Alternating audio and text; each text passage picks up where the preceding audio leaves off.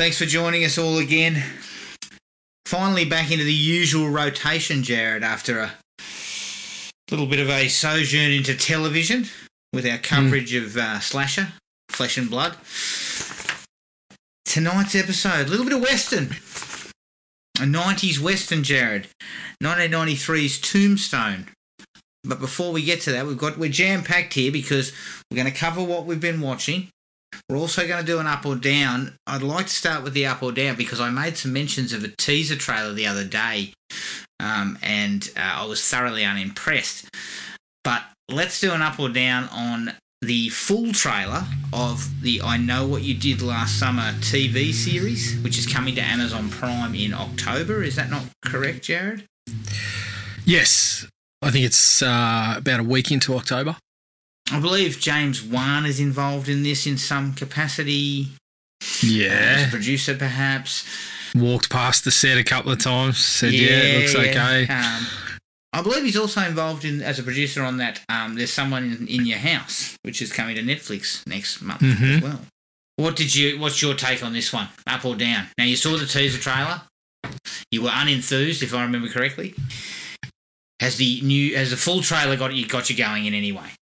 Yeah, look, I was I was not not real uh, excited by the teaser.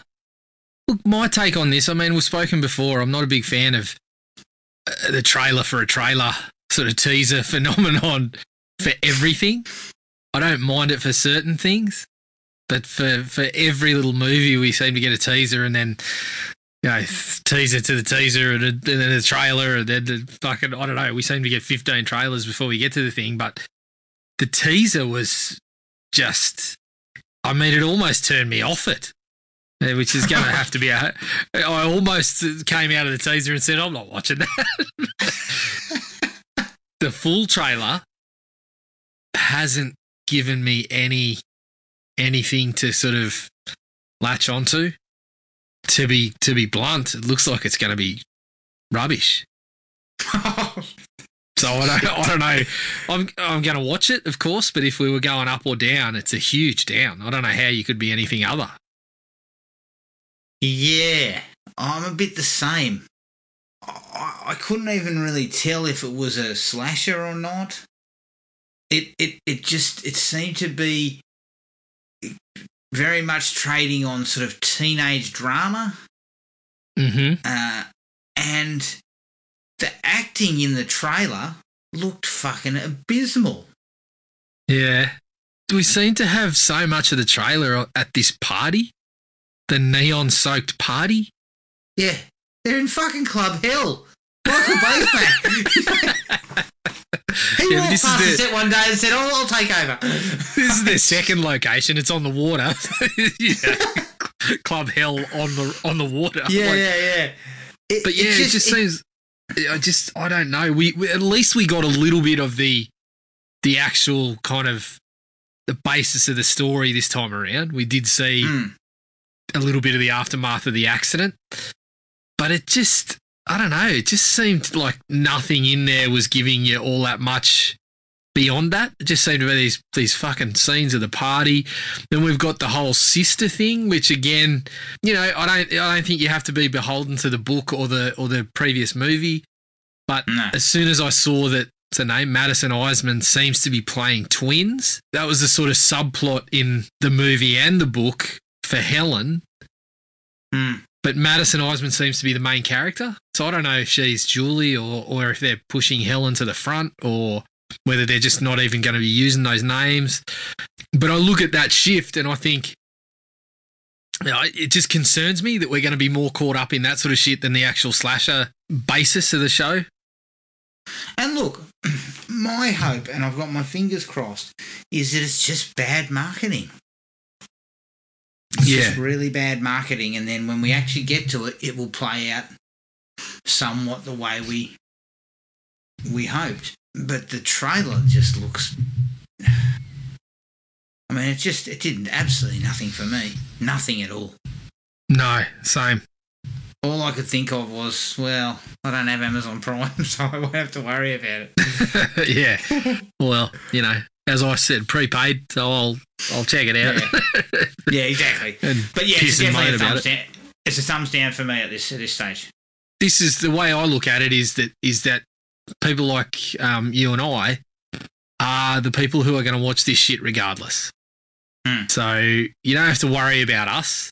So I was looking at you know maybe we're looking for something that isn't quite there. So I was kind of you know wondering what other people were thinking about the trailer, but I don't I didn't see it being particularly well received many places really. So I, Well- I have concerns. I go back to what you said about the the teaser, which was you've got to get new people through the door. These shows are about getting subscribers. Correct. Now, if, if I was on the fence and, and I wasn't a horror fan, I'm on the fence to get to get an Amazon s- subscription. I'm thinking, I know what you did last summer might be the thing that drags me in. I see those trailers and I go, nah, I'll keep my ten bucks a month. Yeah, that's right. That's right. Why, it, why would I waste my time? I'll wait and see if the reviews are any good, and if it just so happens I was wrong because the trailers were bad, all right, I might reconsider. But I'm not going to jump immediately. No. I don't know. It just it just didn't work for me. So yeah, I'll definitely be. Uh, at the moment, I'll be steering clear of it. Especially in the, the sort of culture now, it's it's like, you know, there's so much out there, and even something that hits has this this sort of brief window, right? Seems like we talk about it for a week and then we're on to the next thing. So Yeah, if you haven't grabbed this early, like if the first episode comes out and people are going, eh, and your trailer hasn't hasn't got you a bunch of subscribers, I'm just kind of looking at it going, I'm not sure this is going to do the trick. Again, I don't work in marketing for Amazon. They have pumped probably billions into, you know, researching the market and whatnot. But I just, just for the eye test for me, didn't pass it at all. no. And look, the premise works as a slasher. It has to be a slasher for me because Oh, the premise course. works as a slasher film. I don't understand why you do it if if that's not what you're doing. Yeah. I think they are doing that, Jared. I think they did. They showed enough in the trailer to suggest that that's what's going on. Because I think we do see a shadowy figure in what looks You to be a hoodie at one You do point. see it a couple of times. You do see a couple of the messages being delivered and whatnot. Yeah. Yeah, there's no point doing it if if you're not doing that otherwise. Like both of us having read the book and you know seen the seen the movies, you're not doing it unless that's what you're going for. That's that's what you ca- you're cashing in on the name and and the the history of that. Yeah. Agreed. But yeah, it's definitely a no for me at this stage. No, right, well, let's do. I, it's it's a yes for me, but um, my thumb is firmly down while I'm walking in the door. Well, you can tell me what the first episode was like. If you say to Hmm. me, "Look, it's worth a look," I'll find a way to get it. Hmm. I think you need to be listening to more reputable sources, but I'm happy to give you my I feedback. know. I'll, I'll sign up for a seven day free trial. then get out. Yeah, I know. You Uh, knock on my door and you say, "Can I just borrow that? Uh, just borrow that password for a minute?" what are you doing today? Have you got a, a day available to watch this? yeah, yeah. Even though we're in lockdown, I'll say, "Look, I'll, I'll let you in the back room. There's an Apple TV in there. Just don't don't come inside." All right, what have you been watching? What do you got? Have you got I've a got a- decent schedule? We've been in lockdown for a while now. Yeah, well, I have got a decent schedule. I've been watching plenty. TV wise, I finally got onto Chapelwaite. Watched, Yep. I think I've knocked over four episodes so far. Really enjoyed it. I think it was really good. Adrien Brody, excellent. Emily Hampshire's really good. They sort of take some time early on. I really like that. Uh, I, I haven't sort of um, I haven't got deep into what's happening, but I'm just starting to hit those episodes now. But from what I've seen so far, I think it's really good, especially given that they've dug it out of what 30 pages in the short story, only about 35 Yeah. pages. Something like that. It's not long. Fuck, Stephen could sell anything these days, couldn't he? Like, Jesus He, he is fucking scribbling on a napkin and somebody's fucking hanging around looking for it. we can make yeah. something out of this. Can you imagine? I, mean, I don't want to get morbid, but can you imagine when he dies? People are going to be there- there'll be publishers ringing up going, "Has he got any letters? Did he write any letters to anyone that, that can be it will be the or- fucking exact definition of picking over a fucking a Yeah. corpse. yeah, It will be The great thing is it will be just a f- he'll have shit dredged up from 50 years ago. Yeah. The, the great thing is the guy's got so much that can be, you know, revisited again and again. We're already doing that with some success. Yeah. And he's got he's still got a lot that is, you know, that hasn't been hasn't been worked into this sort of stuff, but yeah, I'm really pleased with it because I didn't I didn't have a whole lot of didn't have, you know, super high hopes for it because obviously there wasn't a hell of a lot to go into 10 episodes from 35 odd pages, but they mm. seem to have done really well. I haven't read the story, but really, really enjoying the show so far. So I would give that a recommend. Got a little bit nostalgic and watched the, you know, watched a little bit of Beware the Batman and another He Man show that showed up on Netflix. I, I sat down with the kids and watched that. A bit of fun. How was that? It's actually better than I expected. Very, very different. Like they've made some big, big changes, but the kids really liked it, and it's all CGI. Okay. Yeah, bit of fun. The big one I got onto, which a lot of people seem to have been watching lately, I jumped onto it pretty quickly. Was um, Squid Game on Netflix. Oh, yeah.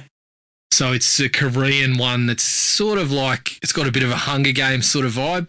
Um, It's essentially people sort of playing children's games, but that sort of for survival idea. Really liked it. I, f- I finished the season. I think it's only nine episodes. Had a lot of fun with it. There's definitely a few plot holes here and there, but it's certainly pretty gripping from episode to episode. You know, when you start um, not to go too deep into spoilers, but it's pretty pretty obvious when you get into a game with however many people that you're going to start whittling them down. I think they did a pretty good job of developing some relationships and sort of making you care for certain people, and then you know twisting the situations. And there's some points that really kind of make your heart sink in there. There always seems to be something about these kind of deadliest games, sort of. Um, you know, hunting people or Hunger Games kind of battle royale style things that seem to work. Just just the, the premise in general. Uh, but yeah, I was, I was pretty pretty happy with it. I mean, I, I'll never forget the one that had Stone Cold Steve Austin in it. It's Oh, called of The course. Yeah, yeah, I forgot it. Shot and shot in Queensland. yeah, Fucking ripper. good lord. I mean, look, Actually, it even wasn't that bad. even JCVD couldn't derail that stuff. Even he got it to work to some Oh, level. yeah, yeah, to some degree. Oh man. If he hadn't brought that fucking greasy mullet with him, he probably would have gone a lot bit further with it. Oh shit! Uh, obviously, I'm still punching through the office. I'm nearly at the end of that. Sort of using it as a palate cleanser for all the horror and stuff I've been watching. You know, you see all the horrific violence in Squid Game, and then you chuck on an episode of The Office and laugh at people Did- being dildos in the office. the office has the office has it dwindled a little? yeah, so I've just I've hit the, t- the last two seasons where Steve Carell was was finished up. And they It kind suffers- of um, interchanged, didn't they? They interchanged a couple of different people. Yeah, there was a few people in and out of there, but it suffers a little bit from similar ones that we've spoken about before. Something like Scrubs and the old Yeah. what I like to refer to as the janitor problem, where a, you know a beloved sort of character who's a bit quirky in the background just it just has to keep upping and upping. Well, And I Boyle mean- was another one like that in um. Yeah, Brooklyn Boyle's Nine-Nine. the same. Boyle suffered a little bit from that. They kind of have that issue with. I, f- I feel like they have that issue with Kevin. He seems to be a bit more prominent at the moment, whereas some of the, the other background characters you ha- you're happy to see a little bit more of, and they don't they don't go too too silly. Yeah. Kevin seems to be suffering from the janitor problem, from what I can see so far, and it's it's uh, you know, we go from the highs of season four where where the Holly character um comes in and is led to believe that he's he's slow, which is just pure gold in certain episodes and fits the whole Is cringeworthy premise. No, no, no, no. Kevin's the the um. I think his name's Brian Ba- Baumgartner, the the big bald Okay. fella Oh yeah. who's always who's always eating, and you know they're Yeah. making jokes about his weight and how he's a bit slow and he's the way he talks and things like that. So they went from yeah season four, the highs of that where she's treating him like he's he's slow, and Yeah. it really fits with this whole cringe kind of stuff that that Michael Scott was was perfect for to Mm. this season where he's just constantly in it and just saying things that are just outwardly trying to sort of, you know, get those those laughs for being so ridiculous. I mean, I still like the character, but it's it's just sort of pressing a little bit that direction. But overall, like I still think that even those episodes of the show, the, the standard of the comedy is still very high compared to some of the other stuff that was around at that at that point. I mean, I think the show is just it's great. I love the show, so I'm not gonna Yeah. I'm not gonna kick it too too much for those seasons. There's not much you can do when people leave the show and they continue on, but. Yeah, still still working through, as I said, bit of a palate cleanser for some of the stuff that I watched. So getting into Yeah. that, the movies, I had Here a fair go. bit going on there. Had a fair bit going on. So the first one is is Val. I mentioned that I'd sort of started to watch it, but hadn't got to finish it. I did get to finish it. Really good watch. I think if you're a fan of movies and you've seen Val Kilmer in any sort of level of stuff, it's just worthwhile watching to get a bit of that behind the scenes stuff. As we spoke about, it does gloss over his difficult reputation a little bit. You actually see a little bit of that on the Isle of Dr. Moreau, but they kind of put it onto Frankenheimer a little bit. But yeah, it's a, it's a good watch. It's a really interesting watch. I, I, I don't know, you know, and again, I haven't seen Val, and I'm, you know, I'm going to sing his praises today. I can guarantee you of that. But I, I would tend to believe that that Doctor Moreau doco that was on Netflix to how difficult he was Yeah, because there were I quite think a you few can. people who said he was difficult.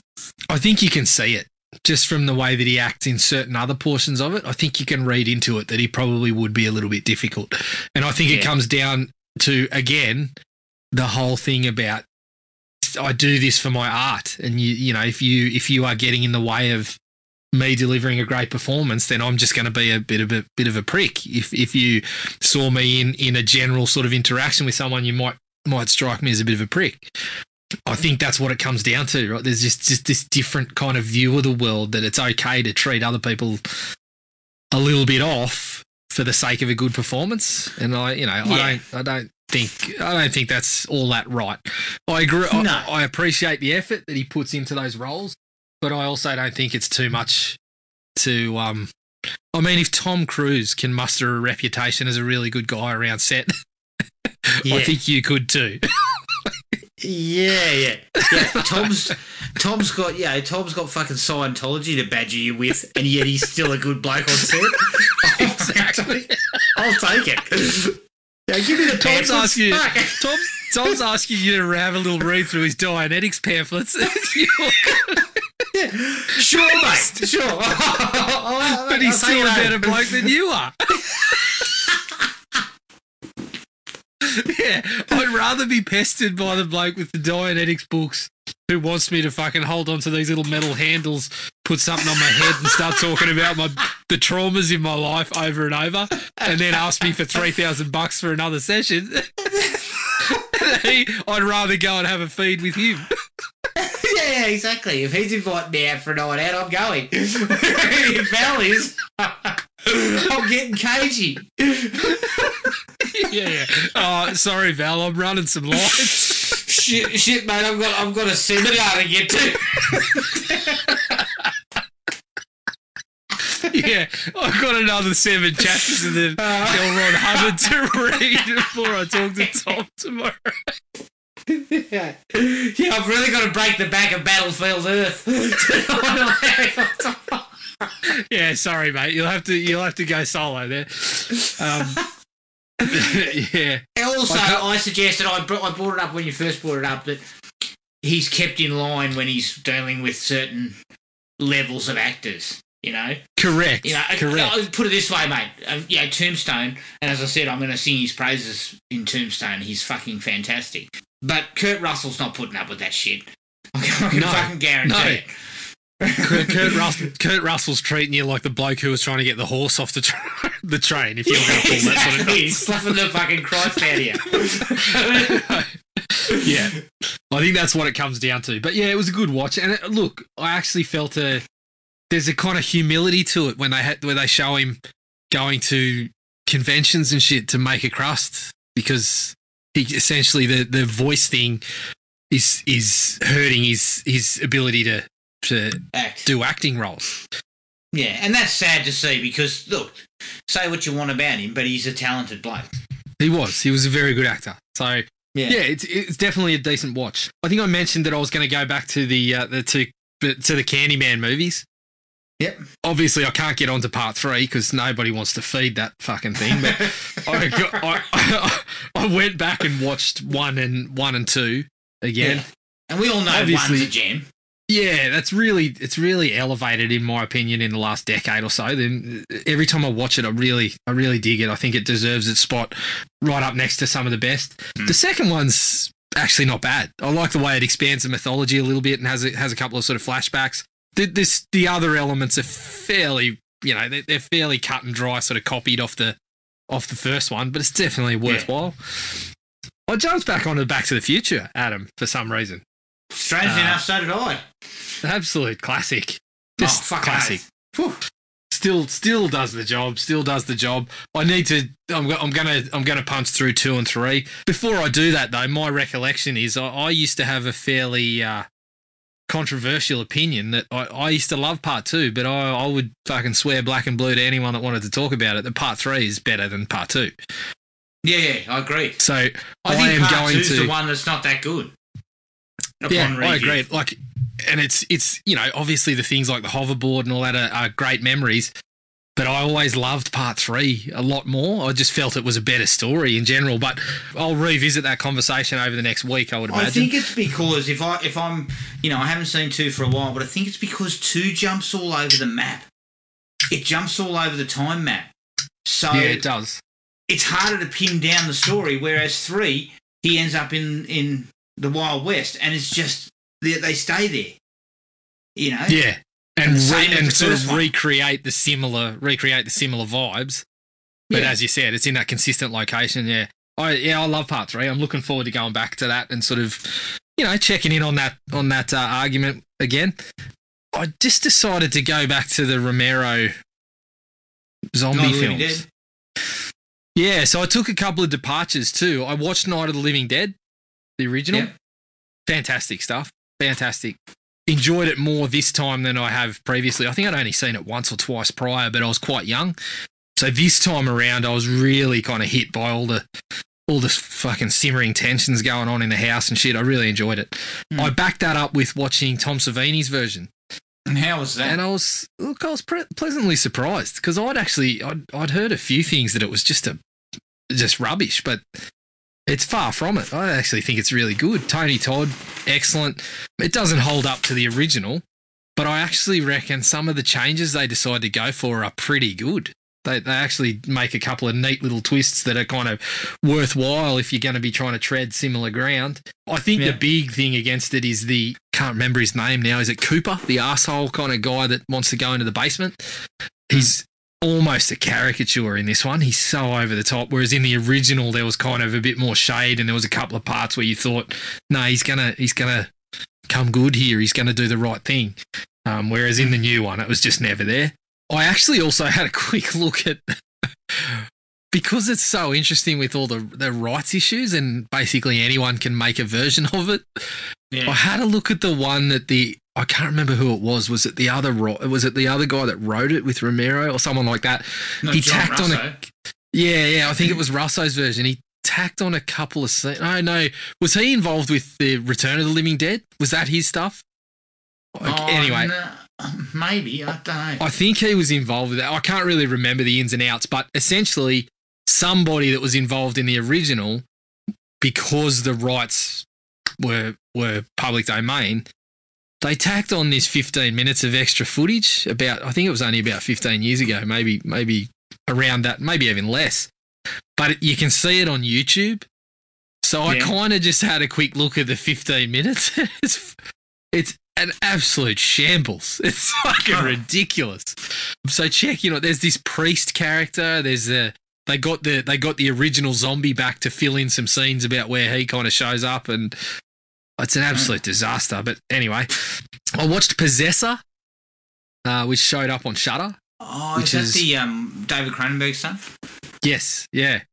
Look, visually bloody spectacular and some really was, um, really good Was. David telling his son that he'd seen better movies in the toilet? yeah, I reckon he might have been.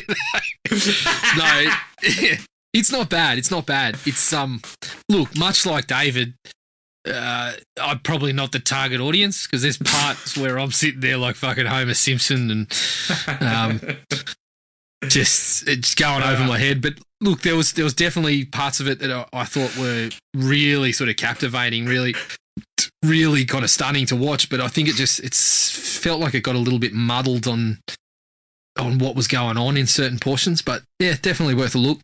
Uh, I jumped back onto Mortal Kombat too, the uh, the new version. I had a quick look at that. Just sort of had a quick rewatch. I thought still very enjoyable. Dumb as a post in certain parts. Like it's just Mm. very, very uh, silly. Plays a little bit fast and loose with some of the mythologies, but yeah, I still, I still very much like certain aspects of it, and I would fucking, I would knock the doors down to the cinema to, to watch a sequel tomorrow. Alien, working my way through that that series again as well, but just knocked over the first one to start with. Great as always. Not much need to be said there. I watched Hmm. Becky. I watched Ah, Becky yes. finally. what was your take on that? Good. Yeah, pretty good. Yeah. Yeah, I mean, it's pretty down the line. You get what you expect, but Kevin James is better in that than in a lot of stuff I've seen him in. I felt I felt he Yeah. was uh, quite solid there. There's actually quite a bit of menace to the bloke when he Yeah, there. I thought when he, he sort of delivered channels in pretty that well. direction. Yeah, I thought I thought that was pretty solid. Uh, one of my favourites, Joel McHale, was uh, I couldn't take him seriously. Neither could I. that was a little bit tough, but uh, yeah, I, I enjoyed that. I watched Adam, one of our old favourites, Bowfinger. I had the I had the opportunity to have a look at that again. Wait. I couldn't that stop- go down. Look, I still got plenty of laughs out of it. Steve Martin is just great. I the part where you know Heather Graham's character sleeping with everybody, and he takes her takes her out. And he says, "We're you know we're finished, we're through. You're sleep, sleeping with everyone." She goes, "What's wrong with that?" He goes, "I hadn't thought about it that way." And they just walk back inside. you just get that sort of humour all the way through from Steve Martin and Eddie Murphy, under, underrated performance. Back into the sort of genre fare. Couple of full moon features. I had a I had a look at. well, This is gonna I, be I have tough. to. I have to blame you for, for telling me that Tubi was available for free. so now I'm trawling through full moon features on Tubi. I watched the two Oblivion movies, which are the, the kind of space western ones.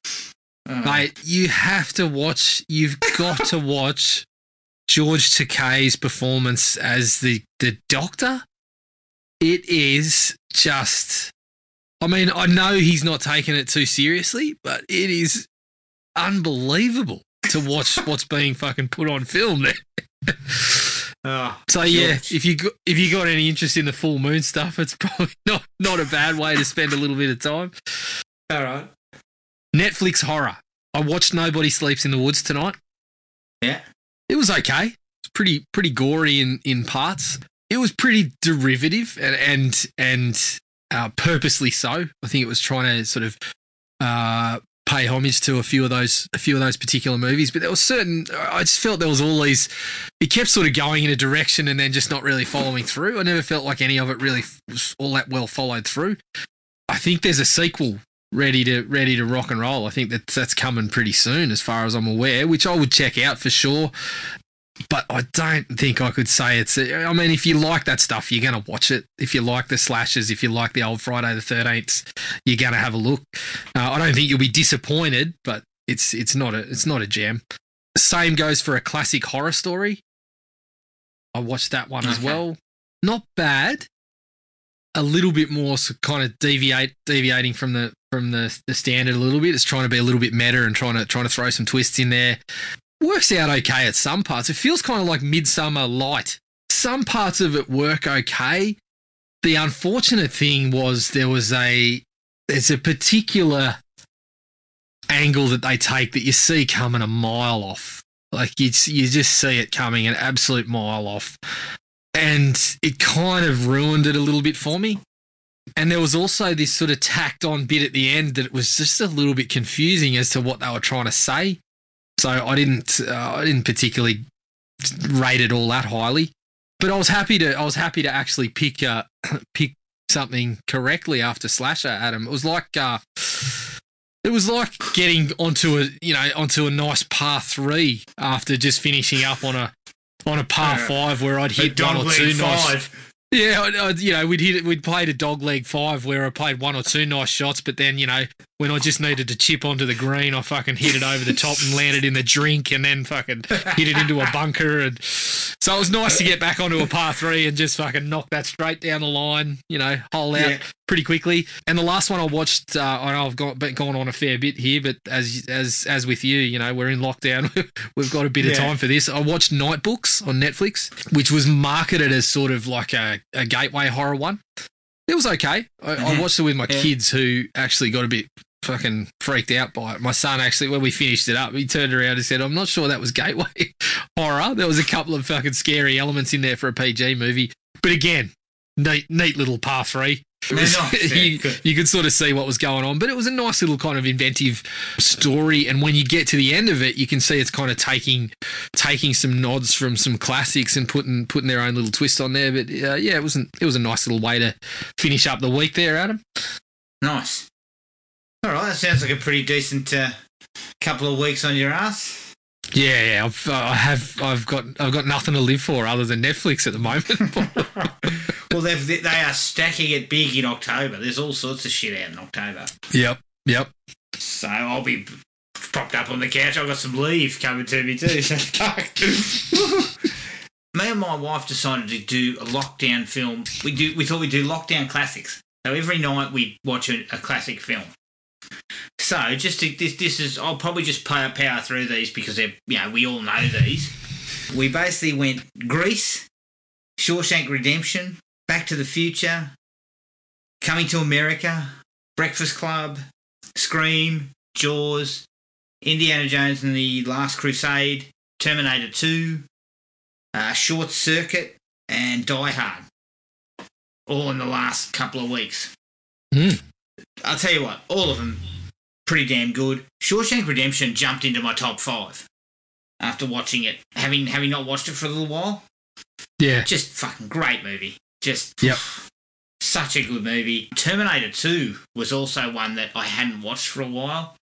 Yeah. Fantastic. Fucking absolutely ripping film. Such a good movie. And, you know, um, a couple of the others, you know, as per usual, your Jawses, your Indiana Jones and the Last Crusade, I went for because I hadn't seen that in a while. And I love Raiders of the Lost Ark, but I just wanted to see how it ended again. And I thought the third one is really good. Yeah. I need you to elaborate on Short Circuit. You said all of them were pretty good. Oh, Short Circuit was more of a a nostalgia piece. I Yeah. didn't particularly think it was that good upon review. It was okay. It's just kind of like not, not much happens. How You does know, like how does it- um how does Fisher Stevens hold up? Not well. Uh, especially, especially when he makes a fucking comment. At one point, Stevie Guttenberg tells him, "Yeah, me and this girl were talking, and we were getting pretty well acquainted." And uh, Stevens pipes up with, "Oh, I've got a massive boner right now." I'm just like, "What the fuck are we doing here? what is this?" and last time I checked, last time I checked, Fisher Stevens did not come from fucking India, No. did he? so, far far from it, mate. fucking hell. So yeah, possibly not the best. You know what though? It was funny because I was watching when we were watching Short Circuit. I was like, I said to my wife, Steve Guttenberg was the king of the eighties. He had four franchises going at the same time. He Yeah. had Short Circuit, he had Cocoon, he had fucking Three Men and a Baby, and he had Police Academy. And they were Mm. all going on at the same time. I mean, Guttenberg was the biggest star in Hollywood. Possibly a stretch, but he look, he was Yeah, going all right. was. The He was doing were fine. successful. He was doing fine. Yeah. Once the nineties, once it ticked over to the nineties, Steve hit the wall. Yeah. like a marathoner. He's 35 k's in. you backed it up on him. Yeah. I mean, he could barely get work after that. I believe he turned up in a couple of TV smut films as well. Look, it's always a fallback. If you got bills to pay. Know. Smut pays bills, yes. and apart from that, I did Walking Tall, The Payback, Jared. what is your immediate response to laugh, to laugh about watching Walking Tall? The Payback. Because I'm just thinking about all the wonderful, wonderful content out there that you could be engaging in, and you decided to watch a Kevin Sorbo movie. Look, you know the worst part about it? He's walking tall. Kevin Sorbo?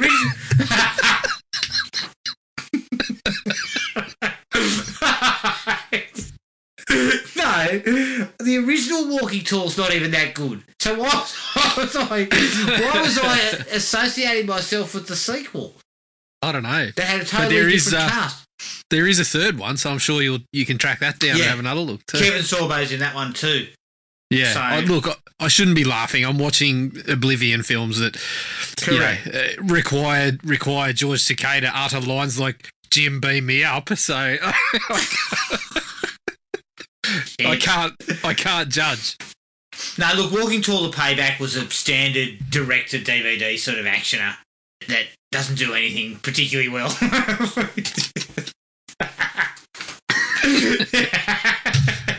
Surprise! I- I- Surprising. I also think they might have got the casting wrong. yeah, possibly. What do you do if you are making a film and they come back, the casting people come back and say the best we can, the best we can do is is Kevin Sorbo. Yeah, yeah, yeah. When, you're you- a producer and you're told in a phone conversation, Kevin Sorbo's available. Sorbo's happy to attach himself. what do you do there? You go, Oh, yeah. "Oh, Do you shit." put it in turnaround? I know. I do. I put it immediately in turnaround. Say, oh, no, no. We, we, we're, not, we- we're going away from a Walking Tall sequel. Kevin's available for anything, though. I say, uh, sorry, you've got the wrong number. yeah. this is 912.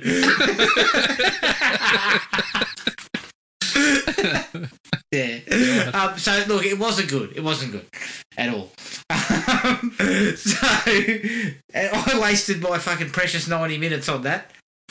I watched Heels, episode three.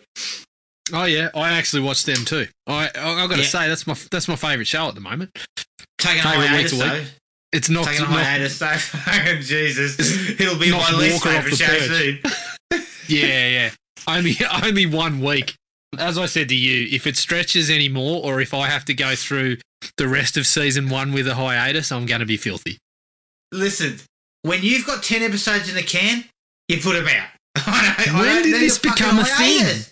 When did it become a it- thing? It's a thing on fucking free to air television because they want to keep you around. It's not a thing on streaming. Although are these free to air shows? Yeah, this is on. Walker is. Yeah, yeah. This is this is com- for us. It's coming from. Is it Starz in the US? Yeah. So they're free But to even so, even so, you've got a season. It's called a season because you you punch out some, you know, uh, uh, ten to twelve consecutive episodes. Jared, you, You, know don't fucking hit from. me with a mid-season break. Or It came from that fucking shit that you used to watch. Those fucking superhero shows. Yeah, they they, would they be were the fucking pricks who started doing that. Oh fuck. Yeah, true. But I'm not pleased with it. No, I'm fucking.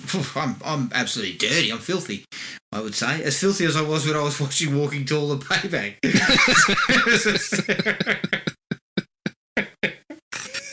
That's another story, though. And the last thing I watched, I managed to get my hands on a short, short period of Paramount Plus, and I Mm. can let you know right now, not worth your time. But All right. but there was. Uh, I I remember telling, saying uh, a little while back that I watched Nancy Drew. Yep. The first season of Nancy Drew. The second season was on there, so I thought, all right, I'll have a look at the first episode of season two. I said this Hmm. at the time. Nancy Drew is not a show that should be rooted in fucking supernatural elements. No. Have you not understood the property that you have? it's supposed to be like Veronica Mars. That's what Nancy Drew should be. Is Veronica Yeah. Mars. Fucking stupidity. The kind of crap that was going on in the first episode. It's got this fucking monster that's attacking her out in the this shadow monster, and I'm just like, what do I what are we doing? Yeah. yeah. Do you think it needs a mid-season hiatus? It, it needs a fucking it needs a hiatus. Well, it was it was CW, wasn't it? I thought. Yeah. Well, no, maybe. Well, if it was CW, it probably already had six six small Yeah. breaks Yeah. out there was over the over the the season. There's a three month break between episodes. Yeah. So, uh, what's your call with Paramount Plus? Will, will is it is Nah. it a situation where you know in um in a in a couple of weeks' time I might be getting six months free Paramount Plus when I next buy ten gallons of petrol at a Texaco station?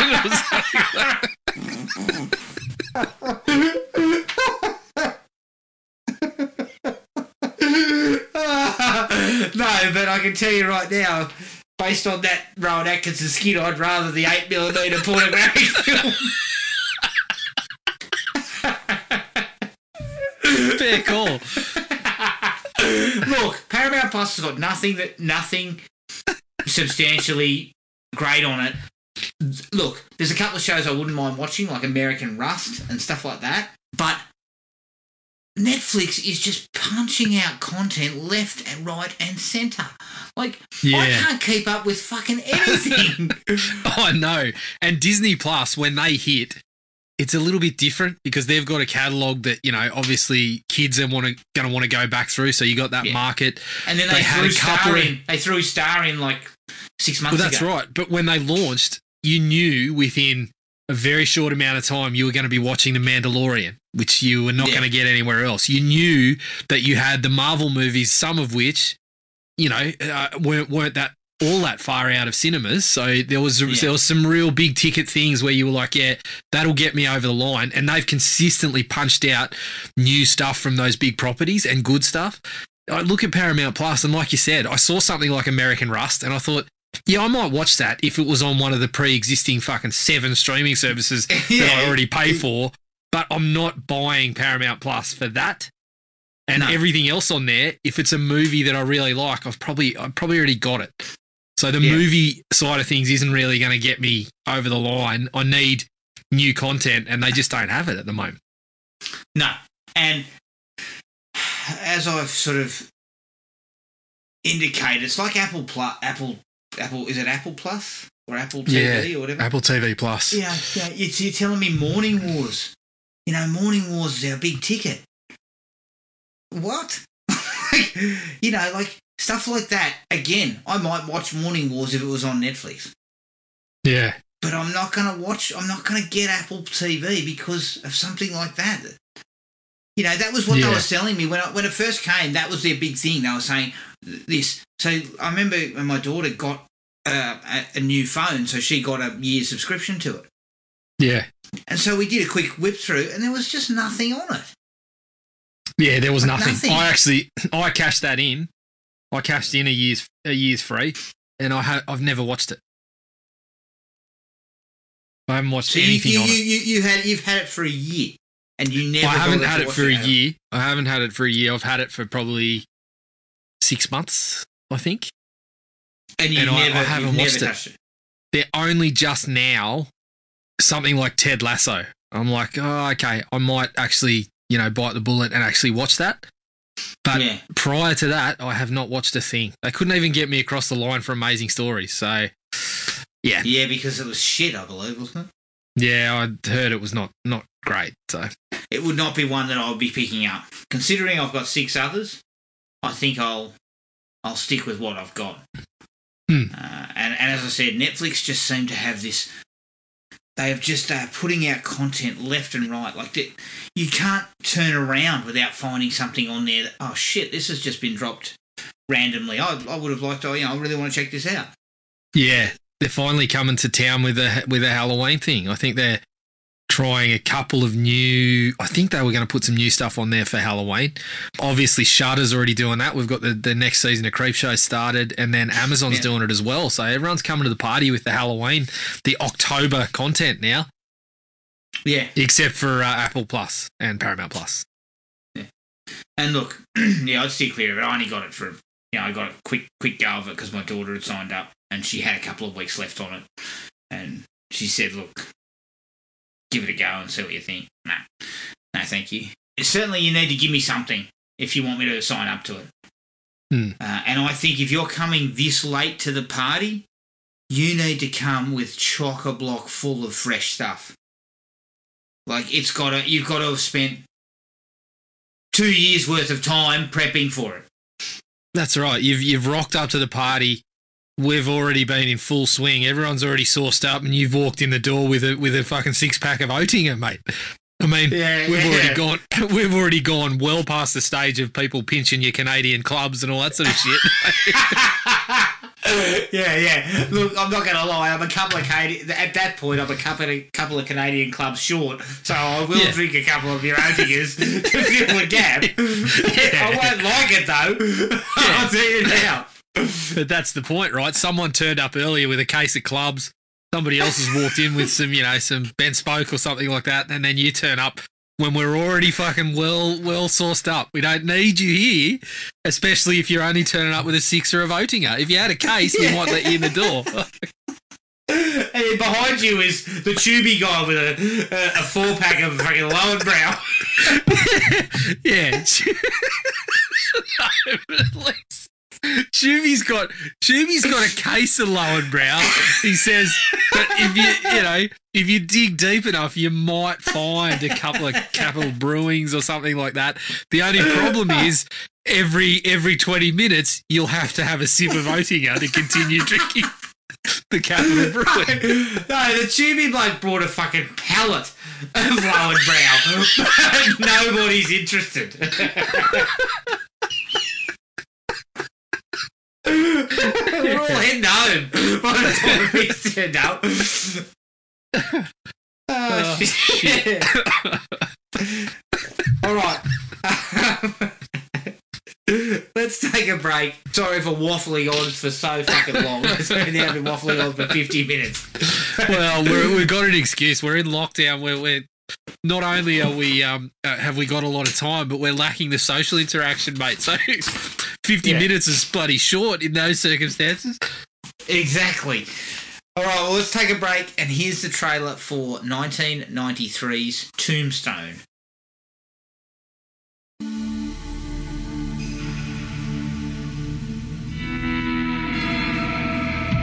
It was a place where a man could start over, where a fortune could be made. They say every town has a story. Tombstone as a legend. Who is he? That's Wyatt Earp. Made a name for himself as a peace officer. I heard of you. I'm retired. You must be Doc Holliday.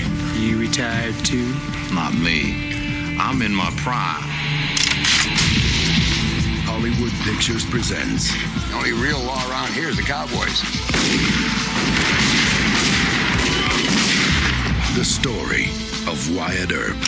The first time in our lives we got a chance to stop wandering and finally be a family. Now, this is trouble we don't need. If we're gonna have a future in this town, it's gotta have some law and order. What do you want, Ringo? I want your blood. I want your soul. I want them both right now. You shot your brother. Now the time has come for justice, Guess maybe you better swear me in.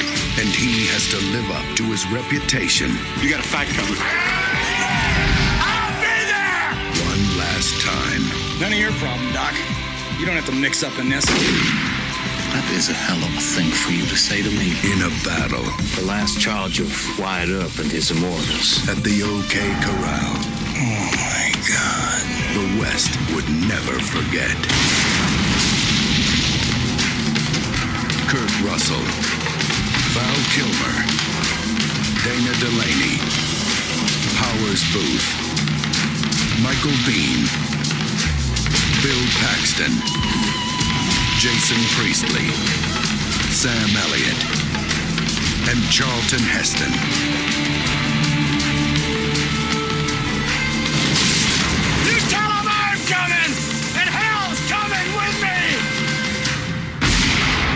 Justice is coming to Tombstone.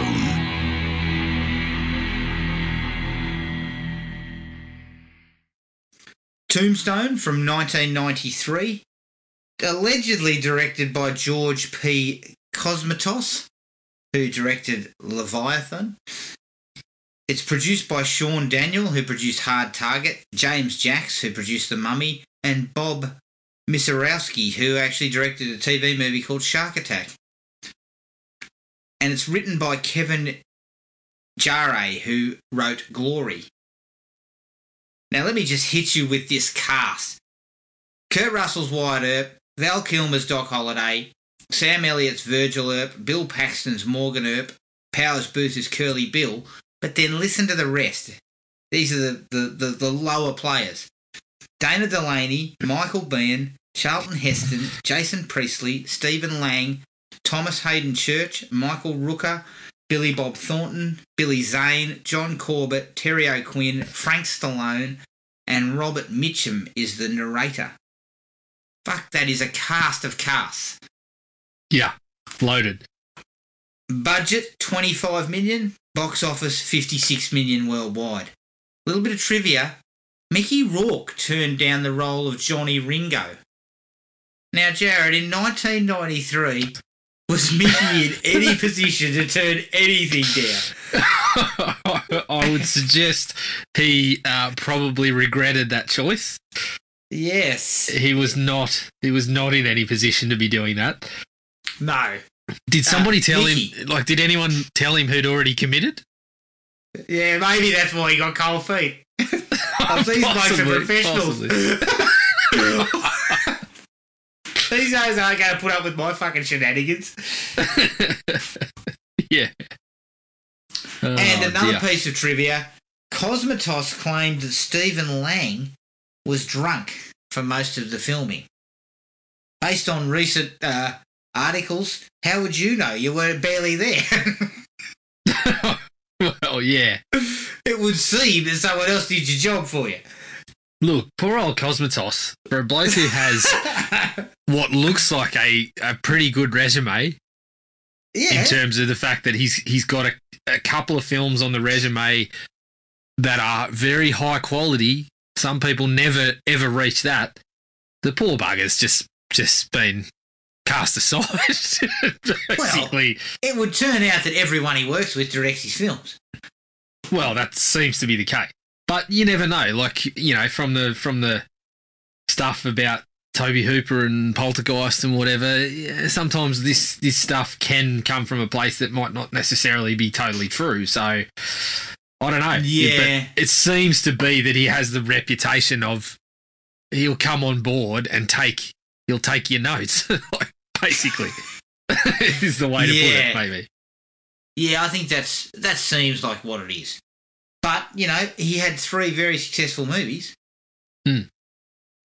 This Rambo two, is it? Was it Rambo two? Yeah, and then Cobra. Both of them were directed by Sylvester Stallone, but still. So he says, yeah. Yeah, so, so Sylvester says. Now, let's get into it. What was your take on Tombstone? What was my take on Tombstone? Well, obviously we we spoke about it, but it's got to be one of the the deepest casts ever. Yeah, Like in top to bottom, like you've got someone like Kurt Russell, genuine star star power there, but everyone else, seemingly everyone that spends any amount of time on screen has had a really good Hollywood acting career. yes. So yeah, from it's just um, it's pretty incredible to watch from that standpoint. Hmm. Getting them all together on twenty-five million dollar budget too. Yeah, yeah, that's right. I mean, I know that, that a lot of them would not have been, you know, you don't get paid an absolute mozza. They're character guys. But Yeah. still, there's enough guys there that tells me that money's needed to be spent. That's right. And there's there's also there's probably also some people there that weren't particularly at a stage in their career where they were going to cost much anyway. So whoever was doing whoever was in charge of putting them in place has picked out a few really solid actors that continued on to to build their reputation after this. So I think it's got obviously it's a classic, you know, American historical sort of story that's that's stood a test of time. So, you know, to take that, fictionalize it to to an extent and sort of craft some really good dialogue pieces, just memorable dialogue pieces. I mean, there's some parts that that don't stand up so well, but the required kind of, I guess the the western, the more western actiony type elements, Yeah, they were the lines that they craft in those exchanges and prior to those those scenes happening are, are top notch. Memorable kind of memorable kind of lines. It's just a good sort of rollicking sort of western western affair at times. It probably falls a little short in terms of paying off, to be honest. Down the stretch, I felt um, watching it now, it just it just didn't feel like it had the weight towards the end in the in the standoff sort of scenes. It, it kind of, you think they're going to end at the OK Corral. Hmm. Which, you know, my recollections were that was what was happening, but it goes on from there.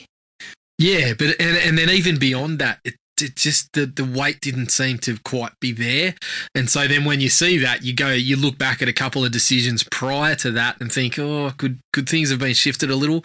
But overall, it's a hell of a good time, and I've still got really sort of I still I'm still very fond of it. Uh, I think I would place it at a at a three and a half, mate. You know, the, Three and a half. the old Snake Eyes. It's added added to my added to my long list of films that sit on that Eyes. Snake Eyes tally there. Well, I, I'm going to go a little further. I, I gave it a four. I really enjoyed it. It's only got a couple of minor hiccups. I would agree that the weight isn't there at the end because it kind of when you don't really get the the the showdown between villain and hero in Mm. a way. You kind of get it, but it's very quick. And, if you're going to fictionalize a story like this, yeah, you, That's you what you wanna do, everyone to the right? OK Corral and shoot it out. Like that to me, that's where you end. With all the players at the OK Corral, that's the big end, you know? But it sort of goes a different route, which is, look, still fine for me. There's still a couple of very nice sequences after that that are handled pretty well. But it's just, you know, a super stacked cast that just delivers, all of them deliver. And, you know, to make a Western in the 90s like this, which is primarily sort of meant to be a crowd pleaser. You're right. Some of the dialogue is is fantastic, and to me, it, it pretty much succeeds across the board. So yeah, I gave it four. actually, you know what? Let's bump it up. I'll go. I'm going to go a four as well. When I think about the sort of pure enjoyment of it, I hmm. actually, yeah, I'm probably on that level as well. So I'll go First like out of the gate is exactly what you said. It is a phenomenal cast. Yeah, is just loaded. full of so many great actors, and yeah, a lot of character guys that you love, and a lot of guys that go on to have bigger careers. You know, Billy Bob Thornton's in it for two minutes. Yeah. and that was just it was prior Michael to him Rooker. becoming a star. Michael, Michael Rooker. Rooker has what a couple of lines, a handful of Yeah. lines. For me, it's always good to see Russell. He's always committed. Yeah, Uh, he's and dependable. He's got the perfect amount of gravitas for this sort of stuff. I Yep. love the grizzly Sam Elliott. oh, He always fucking gets me going. is there a better match of character and actor than, than this one? No, there isn't. the guy is perfect for it. Yes, but the the the, the ace in the deck is Val Kilmer. Yeah, it's peak Val He Kilmer. is just it's got to be. Absolutely fantastic, and they do such a good job to craft this kind of cheeky rogue who's also he'll stand behind you. You know, like Yeah, it, it, it's it's not he's not the hero, but yet you kind of want him to be somewhat. yeah, you know, yeah. there's a real great effort gone into crafting this this sort of character who's he's not meant to. He's not the the the the the, the, the face guy, but he kind of could be. Like, I'd have Yeah. been pretty fucking happy if he was. Yeah, well, he's got. I mean, it's perfect as it as it stands, right? I mean, most of the best dialogue in the movie is his, Yeah. and he has all the moments. As you said, they craft this this rogue that you know is there's an element of him that's a little bit. You know, he's a bit of a scumbag in certain in certain aspects. But Yeah. like you said, you can't help but love the guy. The shit that he starts talking about at the end too, all Yeah. holds up pretty well. Like it stands up really well when you're listening to it. There is that, uh, you know, nod to our friend Maddie. There's the pathos. The pathos is there, There at it the end. And I also loved the, you know, when he's talking about Johnny Ringo, and he's kind of talking about himself as well. Mm. yes. Like just some really great stuff there. Really great stuff. Yeah, and it's a testament to Kilmer and the, the writing to make that character. He's an important character in the story, but you could have seen it getting lost because it's about Wyatt Earp and his brothers and everything. Yeah. And Wyatt Earp, Wyatt Earp's the, the bigger character from that, yeah, the legendary character from that story. You could have seen it getting lost, but Yeah. they just they do the right thing with it, and it just works out so well. you know what? I, I actually don't mind. I thought the decision for him to show up against Johnny Ringo was good. Yeah, I like that. I that. just yeah. think the way that it all played out, that that uh, OK Corral and that followed by kind of the, the revenge sort of ride, I just thought perhaps it could have been handled, you know, where it was placed in the film or the pacing of it could have been handled a little better to, to, to kind of give it the weight that it was just um, lacking a touch. But in terms of the, the decision to have him have that moment, all for yeah, it. Definitely. Do you think um, Cosmatos didn't get Kurt's notes that day? Possibly. he, he shifted things the wrong way, and Kurt's like, "Fuck!" He's still stewing over it years that- later. That's the sort of thing Russell would still be stewing over, surely. Yeah, exactly. Production design is fucking awesome. The atmosphere, the Wild West look, all the clothes and the little town and all that shit. It, it, it's really well done on a $25 million budget, too. So it's not a $100 million blockbuster. It's a, it's a smaller film. And to Hmm. get that look and feel right is extremely important in a movie like this. And they do it really, really well. Yeah. Yep. Also, is this possibly the greatest group of Tashes ever to be on film in one Oh, place? It's got to be. It's up there. There are It is- Tashes. Everybody's got a Tash. Everyone, everyone, Basically. and they are they're not half-assing it. They are not half-assing it in any stretch. Everyone is, everyone's been growing that shit for six months minimum. Like Everyone's gone method. they Yeah, have all yeah. gone method on Tash. If you rocked up to set and said clean shaven and told them, look, just put on a fake one, you were getting booted off. Yeah, yeah. You got kicked off the film. That's where Mickey went wrong. He said he wasn't willing to grow a mustache. yeah, right. How fuck off then. yeah, yeah, get rid of him. and then he told the trades, I turned it down. yeah, yeah, yeah. but there are some super tashes. If he's not going to turn up looking like fucking Grizzly Adams, then don't don't even worry about it. And I tell you what, Elliott's is an absolute corker. It looks like Oh. steel wool. I know. It's it looks like I mean, if you ever bought a sheriff on film, he's the man. I mean, you hear you hear that voice telling you to cut it out, coming out from under that fucking, like you said, uh, coming out from under that bulletproof mustache. You're like, oh shit, yeah. You act like Billy Bob Thornton did. Uh, thank you. you put your gun down and you fuck off as quick as possible. Basically, Uh, Russell's a strong. Not a hint of grey in it yet. no, no. I love, I love it. Powers Was there a little bit of was there a little bit of just for men on set, perhaps? Oh, definitely, definitely. The only one who was allowed to go with Grey was Elliott. Like, they were Yeah. like, oh, fucking get your head. Someone approached Yeah. him with a just for men and he, actually tore strips off him. Get the fuck out of my trailer. Yeah. But Ringo and Curly Bill decided to be ahead of their time with a soul patch. the soul patch package in there, which I thought was great. Yeah. I think The even funny thing Doc has a soul patch, doesn't he?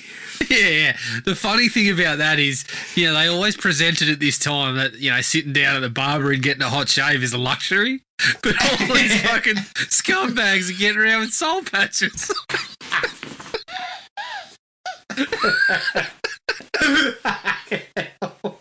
I you've been too busy sitting at the bar drinking whiskey to worry about sitting down in the chair and getting your soul patch touched up. Yeah, you are definitely not getting a fucking shave. After you wouldn't even be able to fucking sit still. Yeah, that's right. I mean, that's exactly what we were missing. I bet there's a, you know, there's a deleted scene of Johnny Ringo going, "Can you just touch up the, uh, just touch up the patch a little bit because I'm just heading down to the brothel and I want to make sure I'm, you know, looking my best." oh, shit. Unbelievable. Yeah, exactly. Exactly. Nobody's getting that shit touched up. You know what, though? Those blokes would have been right at home in a 90s film clip. yeah, The soul patches were rife. yeah, It was like a plague. it was like a fucking plague back in the late 90s, early 2000s. yeah. It's like a rash. It's like a, an infectious rash. Side note, I was not able to grow a soul patch. But so, oh, extra side note, I'm surprised I didn't try one at some point. You know, yeah, yeah, you can grow a soul patch in two minutes. you can shave and immediately get one back.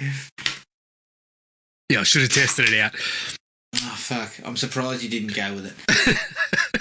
Still, there's still time. oh yeah, yeah, good. Oh yeah, true. I would like to see. that. Judging by Curly Bill, there's still time.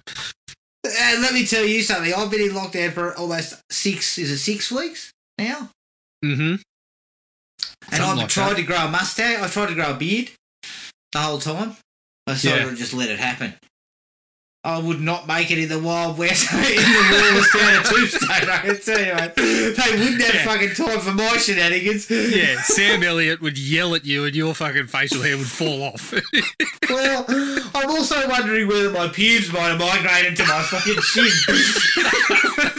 in the last six weeks. oh, good Is that kind of what it looks like? You're telling me you're getting the Jason Priestley treatment. A little bit, yeah, a little bit. Because, you know, even Priestley was going a little bit better than I was. I mean, you should have seen the sides of mine.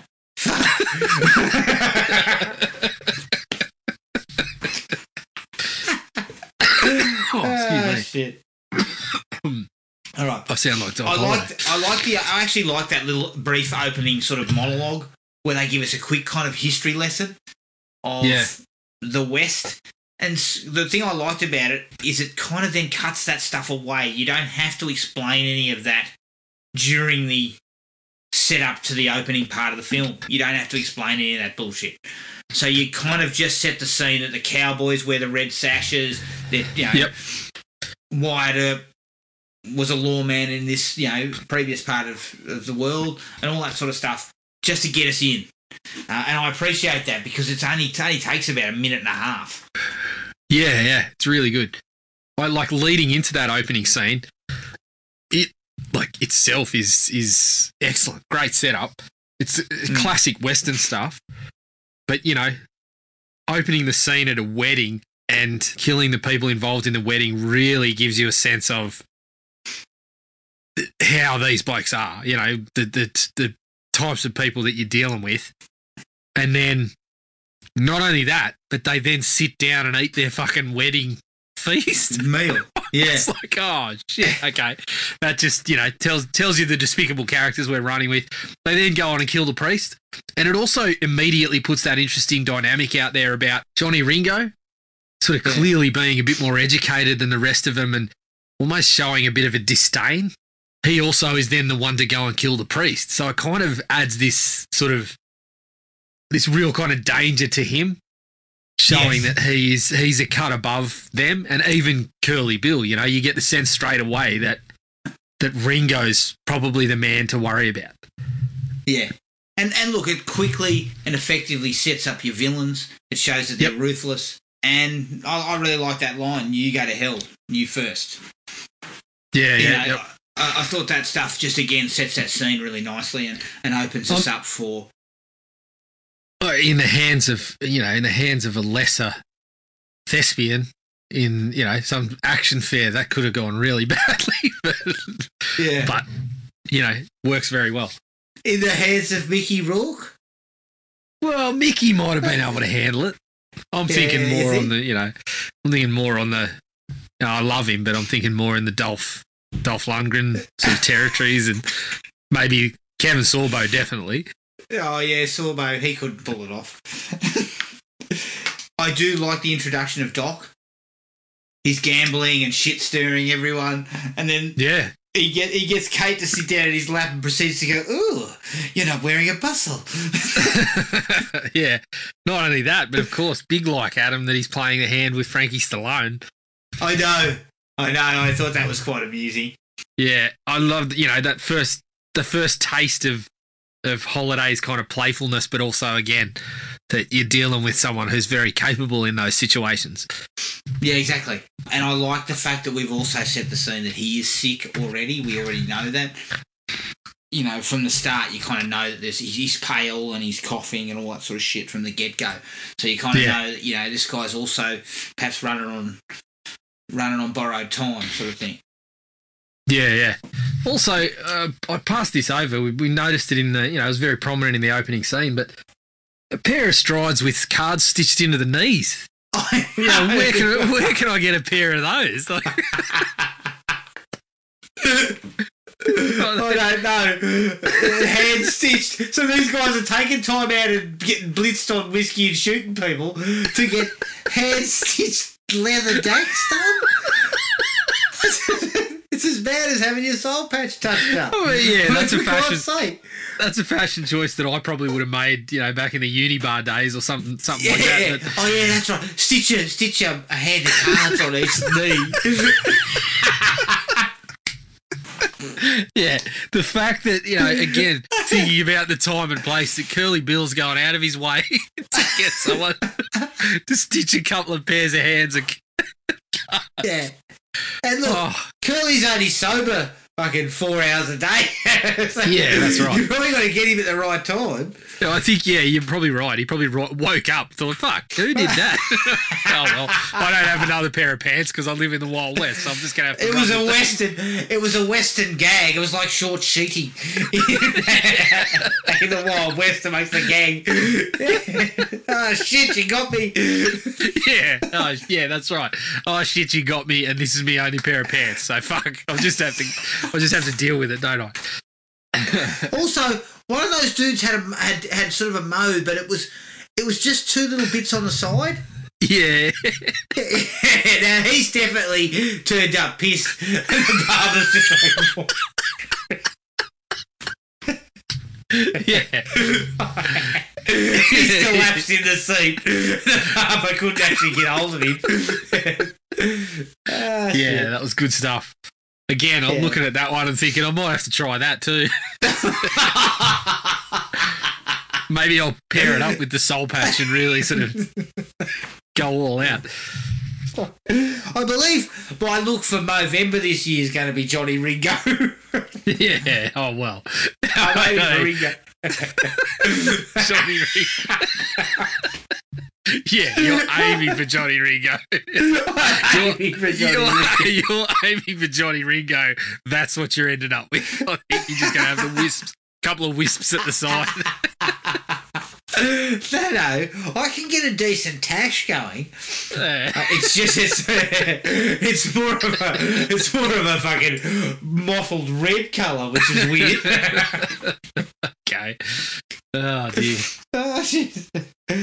I really like the bit with um, Wyatt Earp and, and when he sorts out Billy Bob in the Yeah, Orient. brilliant. I think that's a really cool cool sequence because it kind of shows that you know he takes no shit, and he's he. It also builds builds up that legendary status. You know when Billy Bob turns up to try and shoot him after. Yeah.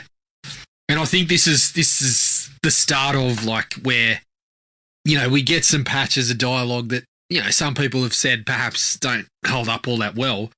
But there's there's sections of the film where there's just really great stuff being spewed for like a minute or two at a time. And this is where Wyatt Earp just spews pure gold for about a minute straight. You know, Yeah. none better than you're going to do something or just stand there and bleed. And, yeah, yeah, yeah. and then to finish it off and cut himself in on 25% of the take, just gold. Yeah. Absolute gold. And I love the way um, Doc Doc handles Billy Bob at the end there. He just kind of turns and looks at him and goes, Ah, you're still here. you, can go away now. Just and he I just mean, puts I the just- gun down and goes, Thank you. Looks- like I was just in stitches where he where he says thank you and walks off.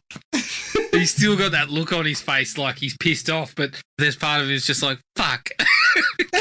yeah. just get, get just just cut your losses and piss off. And I love the Yeah. bit where Russell steps up to him and he kind of you see him go for his gun, but you you hear him sort of there's a tremble in his voice. He tries to sort of yeah. say, "I've had just about enough of you," but you know he's shitting himself. I think yeah, it's actually actually a really nicely sort of modulated part of that performance because he just comes off as a real prick in the first couple of times you, you hear from him. He's just Hmm. yelling at people and telling them this and that. So I really like that. Yep. I absolutely love the sequence where the, you know, the um, is he is, is he the sheriff? That mustachioed guy who walks around with the cane, Yeah, Behan. kind of like the the sheriff, but he doesn't. Yeah, do he's the sheriff, the the yeah, he's basically everything in town, but he's pretty much just yeah, he's ripping everyone off and yep. And he's like, he's like, ah, well, uh, Tombstone will be in a couple of years. It'll be as big as San Francisco. And then you see these two blokes come busting out on the street and punch each other out and shoot each other. And, and, and well, Doc looks at him and goes, uh, very cosmopolitan. Yeah. Yeah, that was good. One of them comes over. He's all fucking, yeah, he looks bloody disheveled and stuff, and he's talking to Wyatt. And then uh, Doc looks at the sheriff and goes, Here's two, uh, two sophisticates right here. they both look like fucking Yeah. binos. Ah. Excellent stuff. Yeah, I, I just like that shit. It was just piss funny. Like, it just, once again, it showed that Holliday had, like, a sense of humour as well. One of my favourite lines is not long after that um, sequence with regards to the sophisticates and all that sort of stuff, where yeah, they run into Johnny Ringo, and Wyatt says he's retired, and then he kind of looks over at Doc Holliday and goes, "Are you retired?" And he's like, "I'm in my prime." Yeah. Yeah, that initial standoff between the groups is Yeah, is excellent. pretty great. Pretty great. I mean, it gives Johnny Ringo the chance to be kind of the showboating and do some pretty impressive stuff, but then to have Doc sort of diffuse it with the with the cup, The- copying yeah, the his humour. motions with the cup and, and the humor is just gold. Just great stuff. Yeah, and the whole idea that there's there's a bit of tension in the air, and even Wyatt's got the old shotgun under the table, and you know all that stuff sort of happening, and you think it's going to blow up into into shit, but it's diffused nicely by that scene, which is Mm. really good. Yep. Breaks the tension. Correct. The showdown between Wyatt and Curly Bill's crew on the street after Bill kills the marshal. Yeah. And I just love that stuff where it just it shows how t- cool under pressure he is. But I love how Stephen Lang kind of fronts him and he just puts the gun to his head, and then basically Yeah. says, well, "We'll we'll rush you," and he's like, "You'll fucking die first. Yep. And, and the guy goes, "He's bluffing," and then Lang just goes, "No, he's not." yeah. Yeah. Stephen Lang's character is also really good. Underrated, but Yeah. I love the way he's just full of fucking, he's just full of hot air. He's always fucking Mm, yeah. telling what he's going to do. And then as soon as the pressure hits, he's, he's just, He's diving for cover, or he's, yeah, he's diving for cover or he's panicking or whatever. But then he, he continues, like Billy Bob's character just fucks off and we never see him again. Although I think, I think, just having a look at it and being able to pause it and whatever, I think one of the guys that they chase down might be him. But you never Yeah. see him again other than that. Whereas uh, Clanton just keeps on fucking showing up and causing shit, and then as soon as the shit hits the fan, he's fucking running, and you know, it's it's kind of funny again. But he's just this, yeah, he's just this pest. Yeah. And look, whether he was drunk or not, according, to, according to Cosmatos, he's solid. He's solid in that role. Yeah, he is. He's good. I really like the fact that it's Virgil and Morgan who kind of take the lead on being bringing a bit of law and order Yeah. to Tombstone. It's not Wyatt. Well, this and is where the kind of this is where the history kind of comes in, right? Because I believe in in if it's the real deal, then Virgil was the was the lawman right. in this period of time in Tombstone. The Virgil was actually the lawman. Right.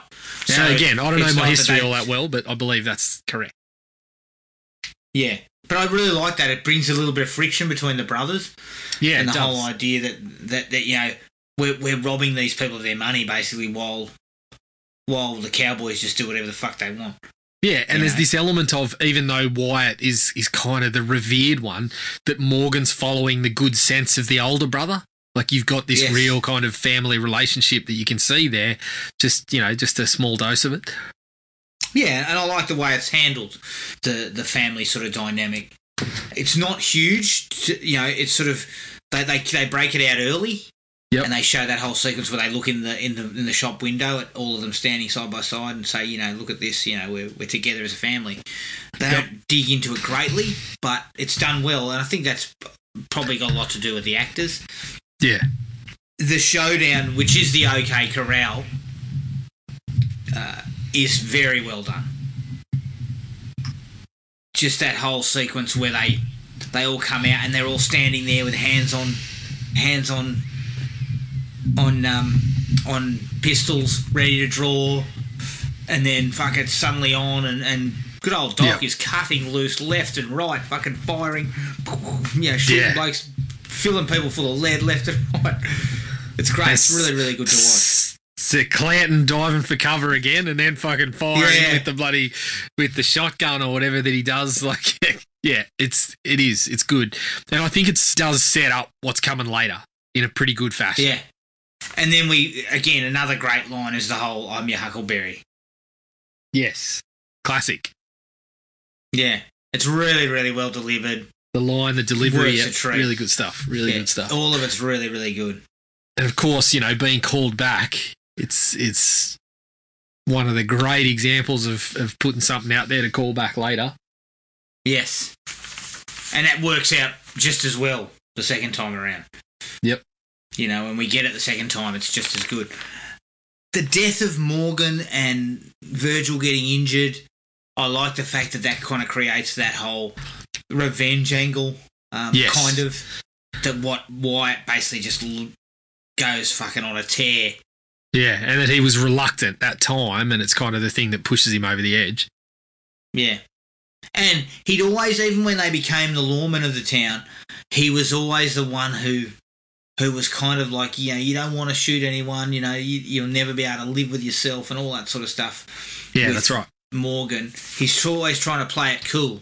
You know, even even before they do the OK Corral, he's like, it's a fucking misdemeanor. There's no point in going over there. You know, we're Yeah, just right. starting trouble. We don't we, we don't need to start. Mm-hmm. And so he's kind of treading lightly, and then the shit hits the fan with his brothers, and he just fucking goes ape shit and starts killing everyone. Yeah, And I did like the idea that Michael Rooker, McMasters, and a couple of the others have turned their back on the Cowboys.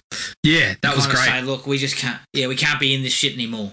I actually thought that was really, really good. The fact that you know he turned up and they said, you know, you're in his crew, and he was like, mm, not after tonight.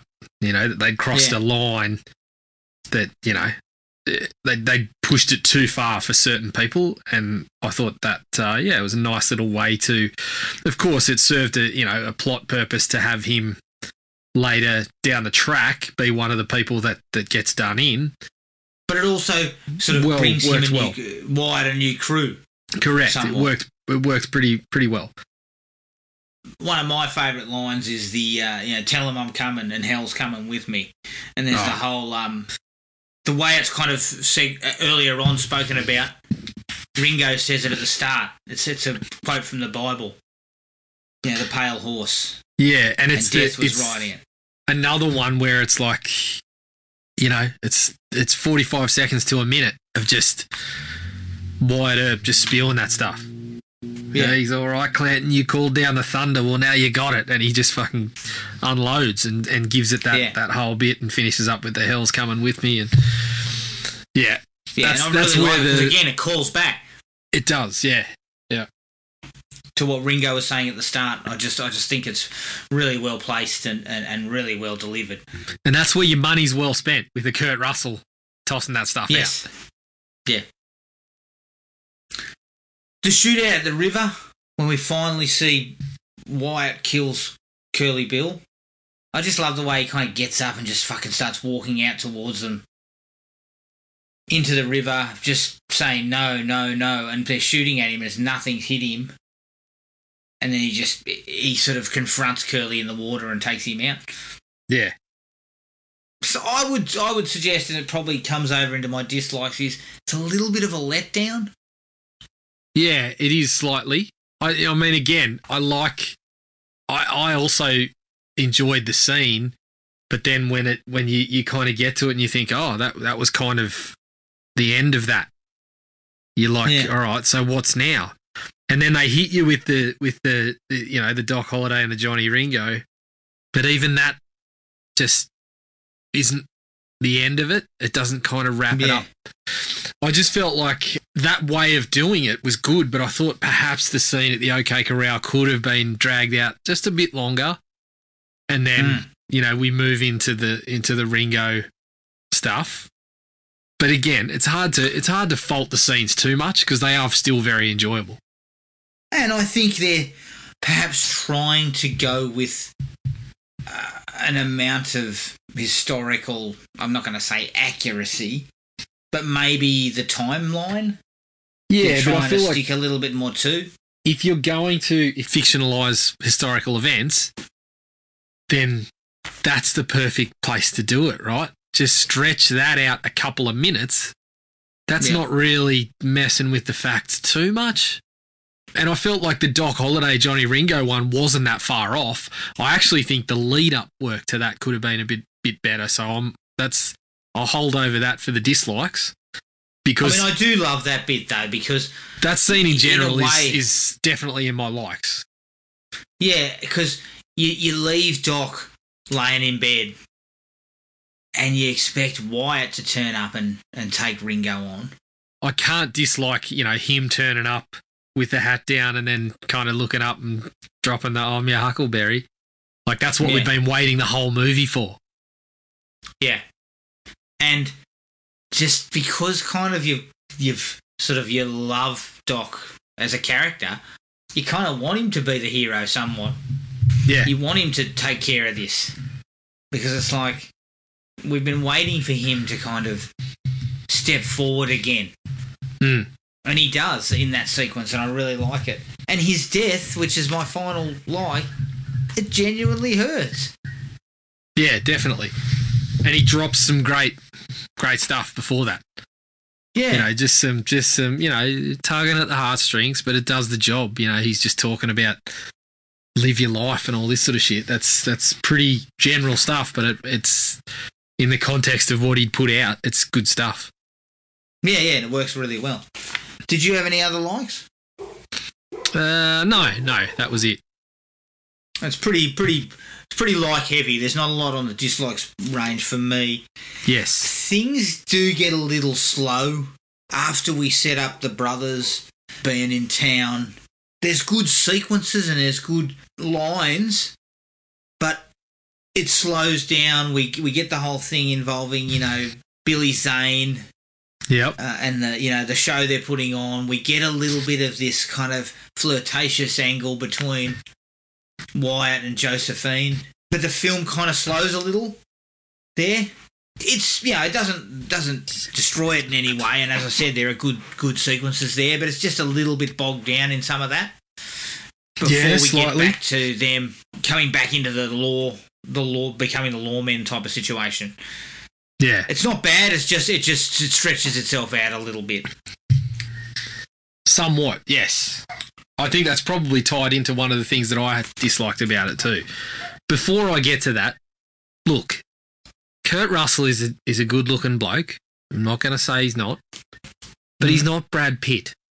Okay, No, Uh, No. Dana Dana Delany's character being immediately smit, like absolutely smitten with the bloke. I'm just not sure. I'm just maybe not it was. sure. Maybe it was a little bit clunky because maybe it was about his reputation as well. yeah, I kind of got a bit of that because she has a conversation with Billy Zane yes, where yes. he kind of mentions it's Wyatt Earp. You know, he's made a name as a lawman. But yes, she kind of falls head over heels for the bloke across a crowded, dusty Western street. I'm I'm sure in that bar there was fucking sawdust on the floor to soak Yeah, up all exactly. the vomit. yeah. oh yeah. He would have bought. He would have bought a bag of a plastic bag with four VB cans in it, Jared, like I did. that was what was in his holster. It wasn't his gun. He's, he's got a couple of VB cans hanging off his belt. But no, I think shout that- out. I think I get it. You know, when they talk about horror, it's it's what you can't, it's what you don't see that scares you. It's what you imagine. I think it's kind of mm. a process like that. She looked at his face, and because she couldn't see two thirds of it under the mustache, she just imagined a good looking bloke. Yeah, yeah. If he ever shaves that thing, he's going to be all right. I think that's what it was. She looked at him and thought, hmm, you know, under underneath that, there's something yeah, there. it kind of jumps, and I've got a problem with that romantic subplot. Mm. It just it comes and goes. It kind of ebbs and flows. There's not. Yeah, It, it, it doesn't last long enough, and it doesn't. They don't do enough to give me the sense that yeah, these guys, these two could potentially be in love. No, that's right. And I felt like a little bit of the exchanges, like what they were, you know, you could imagine if there's a dialogue exchange with the sort of stuff that Doc Holliday's dropping, that she gets charmed or something. But she just, Yeah. she steps off the wagon and has one look at, at Russell and thinks, oh, what a, what a Well- hunk of a man. Yeah, well, mustache like that is fucking hard to find I mean, in the the, way- Wild West. He, he put a comb through the thing, for Christ's sake. Yeah, that's right. She looked at it and thought- didn't know what that was. She looked at it and thought, he's touched that up and he doesn't have a soul patch. That's unbelievable. What a what a piece. Well, the way she was looking him up and down, though, I thought I was expecting a little bit of Leslie Nielsen. I'm not a piece of meat, James. Yeah, yeah. My, I, my, I'm up here.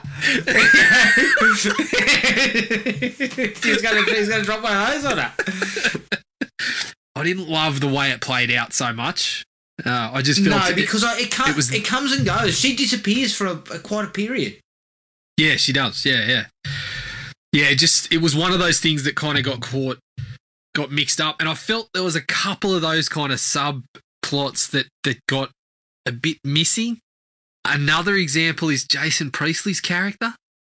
Yeah, I mean, he's a guy who who gets the piss taken out of him by these cowboys, and then you know we're led to believe he, he kind of falls in love with with Billy Zane's character. yeah. But then his big moment is when he sees that he's dead, is that he ups and leaves the Cowboys. And yeah. it's like, well, but you were doing nothing before that. You weren't doing anything other than that little moment of of saying you killed my friends and whatever in this misguided stuff. But then when he kind of sees the light, he just decides that his stand is not taking part. But it's like you spent the movie not taking part. Yeah, it was weird. It, it, it needed to be something like almost like what happens with McMasters and that. That he needed to join up.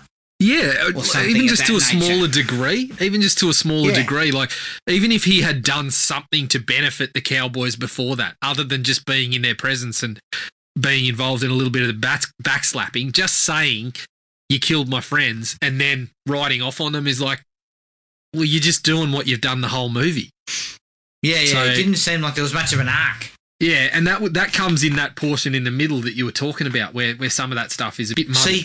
Billy Zane's death also struggles because he's a, he's very much a bit player, and Hmm. he turns up in that early sequences and then he disappears for almost an hour, hour and ten minutes, I actually and twenty think uh, minutes. a little I bit of forgot it, about him.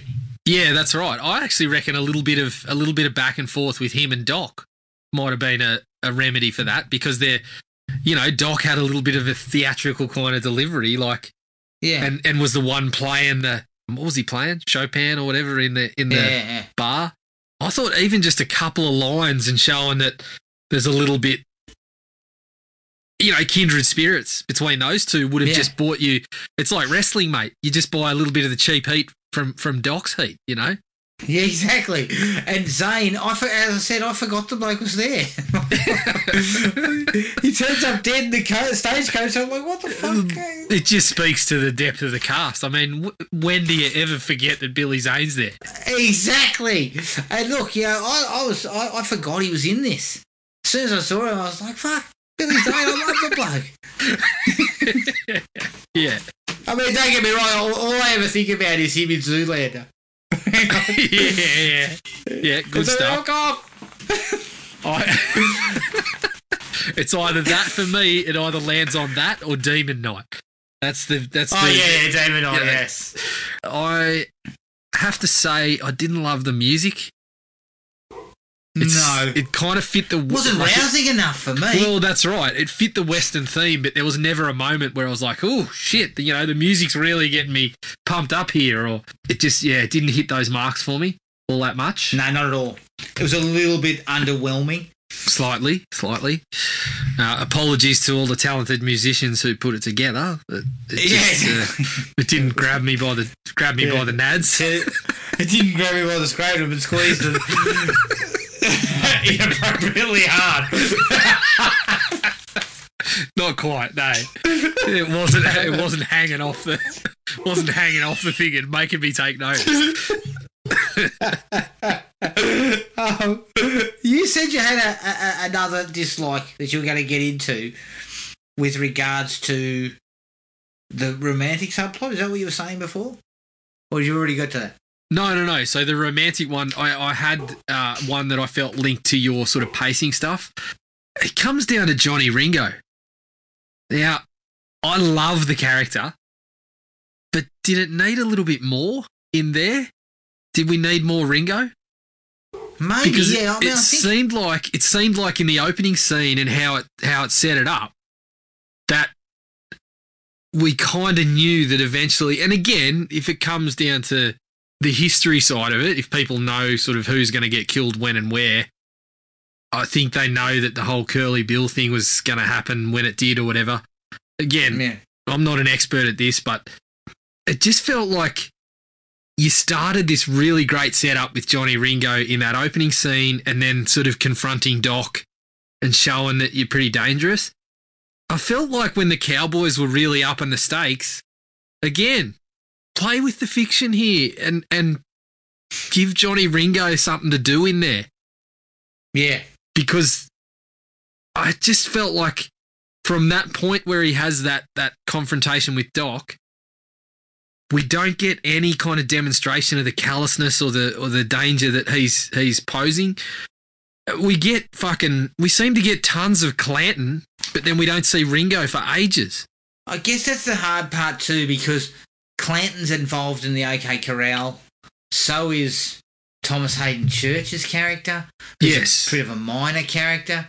Yep. Who I think he is he's the other Clanton, isn't he? Is he the Clan- the Yeah, yeah. the brother? yeah, he's the one who he says tells Doc that yeah he's drunk and he wouldn't be able to see him, and he's like Yeah, "I've two yeah. guns for one for each of you. I just couldn't remember whether he was actually supposed to be the, the Ike Clanton's brother, and I think that's who he was supposed to be. But But the interesting part is that none of your key villains are at the OK Corral. no, that's So- right, and and that's okay. That's okay. But there's this escalation in the town, which Curly Bill is a part of, but Ringo doesn't seem to be in there at all. And so you can you kind of Yeah. get you, you know you're attaching it to Curly Bill, but Ringo kind of sort of gets left to the side. And I feel like when the bodies start hitting the floor, Ringo's not not there. Really involved. Yeah, he's Yeah. not involved. It takes a while. We we essentially between the initial confrontation and the the sort of pissing contest and the I'm your Huckleberry, the scene that we we wanted the whole movie. He's really only there when he kind of abuses them in the street while he's pissed and just had his soul Yeah, patch touched it. up. or didn't have his soul patch touched up. He's just wandered out of the barber with a skinful. Feeling confident because the soul patch is looking good. So he says, Oh, now's the time. over to the brothel immediately. yeah, look, it was a bit weird that he kind of gets shafted somewhat. Yeah. When he's really, to me, he's the villain. Well, in that's a sense, right. because he's got the most sort of. He's the smarter one. He's the guy who is just as ruthless, even though he's also showing that sort of disdain for this kind of group that he's in anyway. But he's the villain for me because when he comes out in the street, he's pissed off about his buddies getting killed, isn't he? Yeah, yeah, that's right. And I think That's the, a that's the a- trigger point for me, the the flash point. Yeah, I feel like there's a way that that it plays out where you don't have to do a whole lot with Johnny Ringo to still really dis, you know, really want to see both him and Curly Bill get what's coming to them. And and Exactly. I feel that, that the whole Johnny Ringo thing is part of the reason why the scene at the at the, the creek and then the I'm your Huckleberry scene kind of lack a little something. Yeah. Because Ringo's kind of hasn't really been around much. Yeah. His final sort of showdown is I mean, is just a bit lackluster. Yeah, correct. And I mean, I'm talking about it a lot. In general, it's a fairly minor dislike because I still really do love that scene. But I just Yeah. feel like if a little bit of work done in the middle there, which is the same kind of bit where you were talking about, where you seem to lose a bit of steam, I, I think that that pro- possibly could have could have just given it a little bit extra. Yeah, I would agree with that. My last dislike, minor, but too many montages at the back. yeah, Like there's back to there's two montages in about ten minutes of each other that essentially cover the same ground. yeah, You know, like that they're on that Wyatt's on a tear and he's just cutting a swath through all the cowboys and that. We got that from the first one. Just leave it at that. Yeah, I think that's playing through some of the uh, the historical part of it because I think there was a essentially those those things happened and then Wyatt went on this this tear to take revenge and killed a handful of those guys. So I think that's playing the nod to the the historical angle. But Mm. as we've spoken about, you, you're fictionalising everything else. I mean, you cannot tell me that Virgil Earp had a mustache as good as Sam Elliott. no, of course not. but Ah, it's God. it's it does hurt it because it makes it feel like that stuff's not the end. You know, killing the two major villains isn't the end. Yeah, yeah. Because then they have that shit at the end, and I, I felt the end of it was a little bit again, a bit sort of like, oh, okay, when he, he tracks down Dana Delany again, and they they dance in the street. Mm. It just didn't feel like the right way to end a movie like this. Possibly not. Like ultimately, for me, end it with the death of Doc, Yeah, absolutely. and then just just give us a quick bit of info about Wyatt Earp. yeah, go back to the narrator again and say he met up with Josephine. And they, you know, they had a relationship. or play it out earlier. Just rejig the events a little or something. I just, I don't know. It it felt, and I I think it's it comes down to what you said. It didn't feel like they treated that relationship early on like something that was all that important compared to the other stuff. It felt like it was just saying, okay, well, while he was in To- Tombstone, he met he met this woman and they married and whatever, and so we've got to we've got to put that in there somewhere. Yeah. But it just didn't feel like they really we- weaved it in all that well. No, agreed. Do you have any other dislikes? No, a couple of minor quibbles about why everyone's got the shits with Wyatt when Virgil and Morgan get shot. And I'm thinking, well, he was the one that was telling you to keep out of it. So why you got the shits with Yeah. him? But Exactly. anyway, that was about it. Yeah. No, look, very, very good film. Yeah. I'm, I'm, I'm glad we revisited because I had not revisited it in a long, long time. Yeah, it had really been a while, we did. and it is. Yeah, it's a it's a really really fun movie to go back to. Yeah, absolutely. All right, that's Tombstone. You can find us on Podomatic, iTunes, Spotify, and half a dozen other places where you get your podcasts. Send us an email at thrillme at iinet.net.au. We're on Facebook at Thrill Me Podcast Australia, Podomatic at thrillme.podomatic.com, and on Instagram at Thrill Me Podcast AU. Make sure to rate and review us on iTunes and anywhere else just to help us spread the word. With regards to our next episode, keep an eye on the Facebook page for more details. But until then, take it easy and we'll catch up with everyone later. Cheers. Find the podcast at Podomatic or on iTunes. Don't forget to rate and review. Like us on Facebook at Thrill Me Podcast Australia or contact us at thrillme, all one word, all lowercase, at iinet.net.au.